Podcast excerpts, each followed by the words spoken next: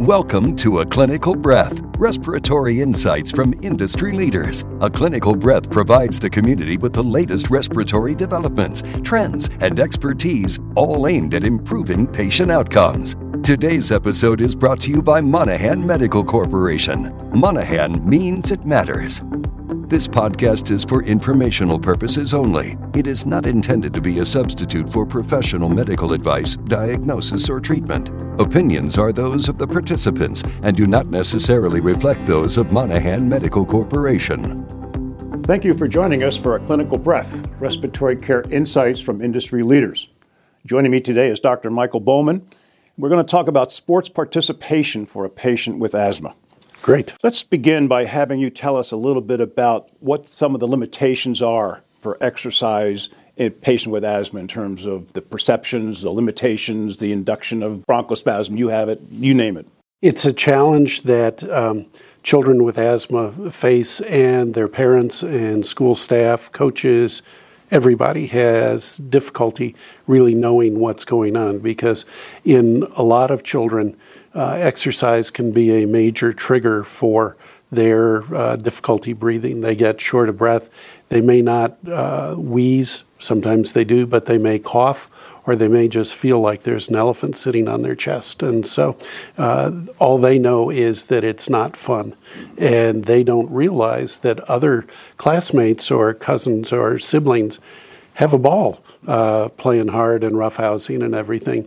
They just know that they feel crummy when they do it. If they wheeze, that's much easier for parents and others to recognize. But if they don't, it's a real challenge to know what's going on. I see kids out at recess, and sometimes people are hanging back. If they don't participate in recess, there are other reasons, but that might be one that they just don't want to start feeling bad. Right. Do you see that? Yes, very definitely. And uh, I think that when youngsters are considering uh, trying out for eight year old soccer or something, um, they uh, may have no experience, they may have no friends on the team, they may be self conscious, or they may have asthma. There are lots of reasons for not doing it.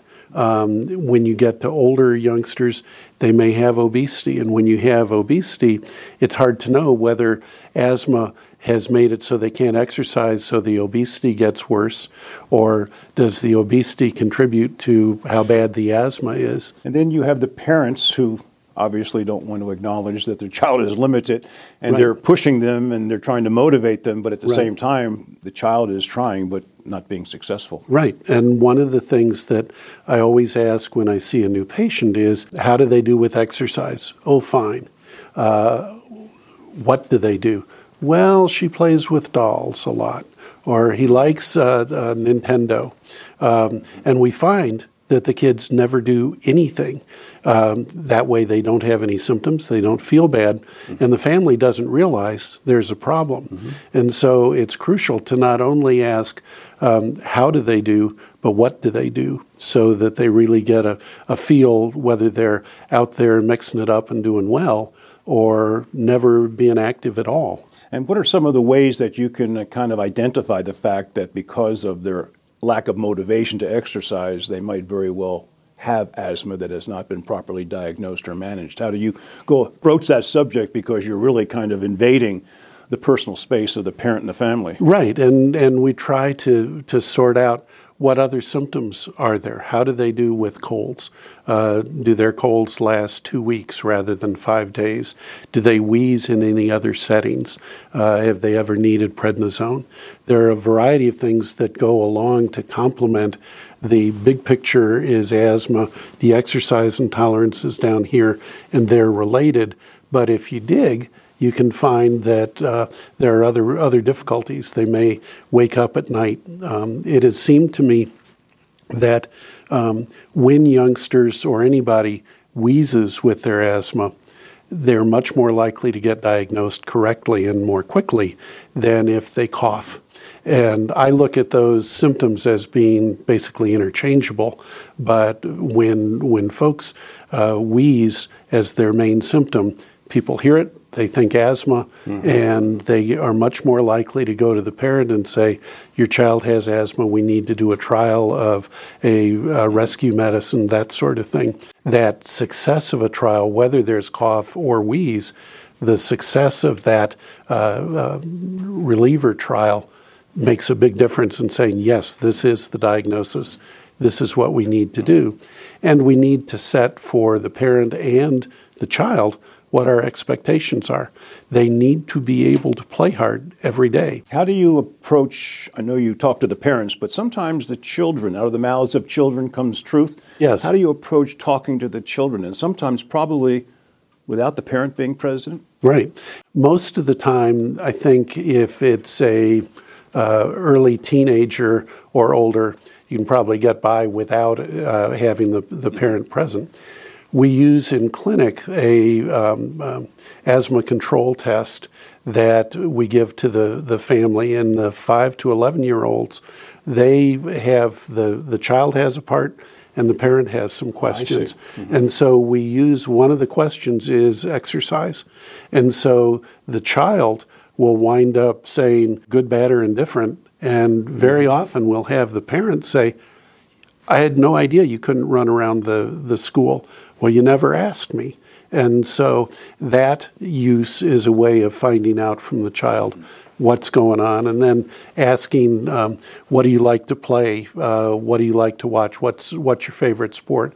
Who do you look after? Who's your hero mm-hmm. or heroine? And uh, so these are questions that even with the parent, the child will be able to answer freely without any sure. intimidation. Right, yeah. and and sometimes parents are overprotective. Sometimes they're pushy. They will sometimes tell the the school uh, personnel that uh, their child has asthma and uh, can't do PE. Other times they'll not say anything because one of the things that athletic trainers find is that parents may not admit that their child or their teen has asthma because they're afraid if they're known to have asthma, they're not going to get a fair shot at making the team. Right. Mm-hmm. And so trying to get the parents comfortable with telling it as it is in the school setting is really important in, in both directions. In, in, an earlier podcast, we talked about the challenge of getting school nurses to be more involved. How about athletic trainers now moving into the teenage years where a lot more involvement, especially with organized sports? Are the sports trainers and the coaches getting on board with this to your satisfaction? Um, one of my side projects right now is working on a project to rewrite the asthma related expectations for athletic trainers. So hopefully in the next year we will have a new set of updated uh, expectations of competency for athletic trainers. Uh, it's interesting that um, a fair number of teens in schools, the nurse's office may be a long way away from where they are, but they're on the field or in the locker room every day or several times a day.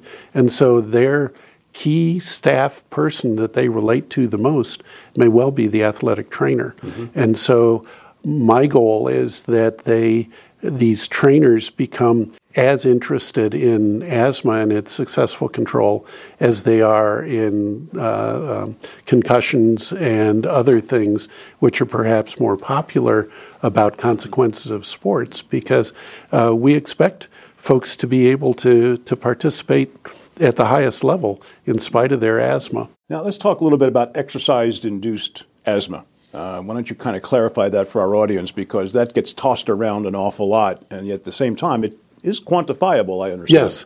Well, uh, exercise induced bronchospasm is a term that was uh, prominent uh, in the late 1900s, and it was viewed and, and shown to be related to cold, dry air. And I think of it as when uh, adults go skiing, or kids, uh, that they may wind up having major asthma attacks. There is also a situation where exercise is a trigger for garden variety asthma. And I think that is very common in kids and under recognized because it's convenient for folks to say, oh, it's just EIB. When in fact, if you look carefully, there are a whole lot of other features of poorly controlled asthma mm-hmm. besides just the the So the asthma is there, it's just the trigger, in this Yes. case, is, is the exercise. Right, because one of the major treatments or preventives for EIB is warm up. That there are are very detailed uh, um, preparation uh, protocols for folks to uh, try to to minimize their EIB flare with how they warm up prior to going up on the slope or whatever else they do. So there's warm up and then there's cool down after Yes, the exercise. Exactly. And that winds up uh, uh, decreasing to a great degree the symptomatology or the severity of their asthma What flare. about the concern that parents have about the uh, illegal use of certain performance enhancing drugs? Now, albuterol taken pre exercise, is that acceptable? Is that considered It's my to be? un, it's my understanding that that is that is okay, but the the general rule is the higher up and, and more official or competitive the the sports teams are AAU and that sort of thing, they are much more uh, precise in terms of what is acceptable, and so um, it's always important for parents and especially the the athlete to know what they're taking and to be totally straightforward and make sure that they have the doctor's order for whatever it is that they're taking. I think you're suggesting that a legacy, a track record of having used this long term is, is probably very, very helpful to justify its use going forward. Yes, I, th- I think that that being able to to show that the uh, good control of, of asthma uh, is is accomplished through routine management according to what the prescriber has said, mm-hmm. regardless of whether the prescriber is an allergist or a pulmonologist or a pediatrician or a family medicine person. If they've gotten it right and gotten to a, a regimen that works, uh, recognizing the need to to see uh, exercise triggered flares, um, trying to to do wind sprints on a really hot and humid day, uh, that may still require albuterol rescue. Um, they need to have it available. Sure. And at the same time, when we talk about the steroids, we mentioned before the inhaled steroids tend to be much, much less of an impact physiologically than Yes. the, the Arnold Schwarzenegger Right. ones, which are really the performance enhancing, enhancing ones. And people, uh, I think there's been enough communication between asthma experts and the sports community to recognize that this, these things are okay. They're not, they are focused on the lungs and the airways rather than uh, trying to make muscles stronger or quicker. Uh, it's of great interest to a lot of youngsters. I always keep a list in my office of um, uh, athletes, top well known athletes who have asthma, so that uh, our patients can say, oh, Jackie Joyner Kersee, uh, I like track. She was an Olympian. She won the Olympics. She has asthma. If you're a swimmer, Michael Phelps has asthma. Um, uh, David Beckham has asthma. Soc- I mean, soccer, that's the one that most of the younger kids are Right. starting to play anyway, Exactly. much earlier, like five, six, seven year olds. Right. And and that's why we actually have more issues, I think, for participation by our kids with asthma for soccer and basketball and probably tennis compared to baseball and softball and track. If they're trying to be a cross country person, obviously that's an issue. But um, many of the other uh, settings are not just continual minute by minute by minute running, whereas soccer and uh, uh, uh, basketball are. And so those are things where kids need to know I can do this. It's really almost like uh, having a child recognize that they can do as much as they want to do as long as the asthma is properly controlled. Another, going back to what we said earlier, proper control is the key here Right. for an ongoing social action, interactive life. Right, and and some kids just don't really want to play hard. But if they are uh, living in a den of athletes, uh, or their their cousins or their their best buds want to be out there playing, um, if they're not part of that, need to at least consider whether there are things going on to say asthma asthma control could help. So the motivation is kind of multifaceted. It seems to be. It's it going is. to be family. It's going to be the individual. It's going to be the peer pressure. It's right. going to be the community and it's going to be the school. And I think one of the things that I think is is under recognized is the importance of school personnel being able to communicate with the prescriber. Um, we've tried to get uh, it's still an ongoing challenge to get the um, health plans, Medicaid plans, and insurance plans to include school personnel on their acceptable team because generally it includes the family, the prescriber, and the health team. Mm-hmm. And the school nurse or coaches are not in there at all. And so when the folks Child at school spending 50, 60% of their time in that environment. Exactly. And exercise may be the the toughest environmental exposure, so to speak, that the child endures. And it's the, the kids or the, the adults at school who see that.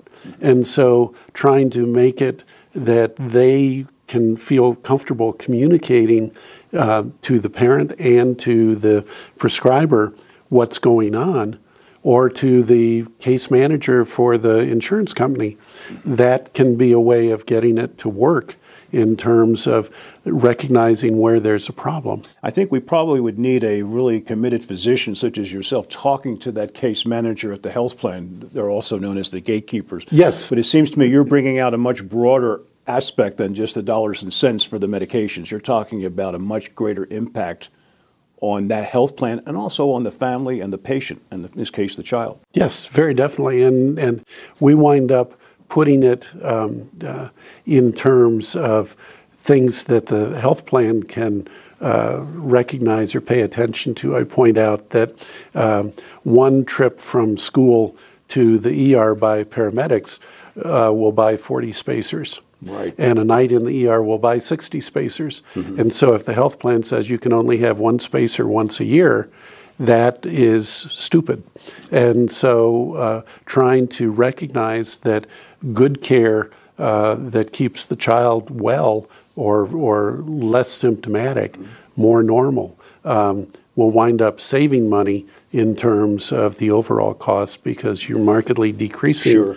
the visits to the ER and those sorts of things. And that says nothing about attendance at school, uh, general feeling of I can do this, self confidence, sure, sure. All of those things. You know, I used to help hear people say the most expensive ride to the emergency room is the 911, the paramedics, and the most expensive door into the hospital is the yes. emergency room door. Yes. So exactly. we want to avoid both of those, and it is possible to do. It is, very definitely. But I think having more communication and appreciation for what the, the teachers, the nurses, the coaches, and the athletic trainers can see at school that needs to be included in the overall assessment of how the youngster's doing. And folks or school nurses tell me they have problems getting asthma action plans from the pediatricians to them in school, and that they wind up having some difficulty getting uh, approval to do an adequate control of a flare up of symptoms, whether it's exercise triggered or whatever. And so that's another area where we need to have the medicines and the, the instructions for them uh, with the school nurse, the after school, the athletic folks, the field trip people, as well as the grandparents who do daycare after school and that sort of thing. Well, Dr. Bowman, I think hopefully this view viewers will recognize what you've said, and thanks again for sharing your insights with us. My pleasure. Thank you very much. You've been listening to A Clinical Breath Respiratory Insights from Industry Leaders, brought to you by Monaghan Medical Corporation. Monaghan means it matters. Thanks for listening, and tune in again for more respiratory related topics.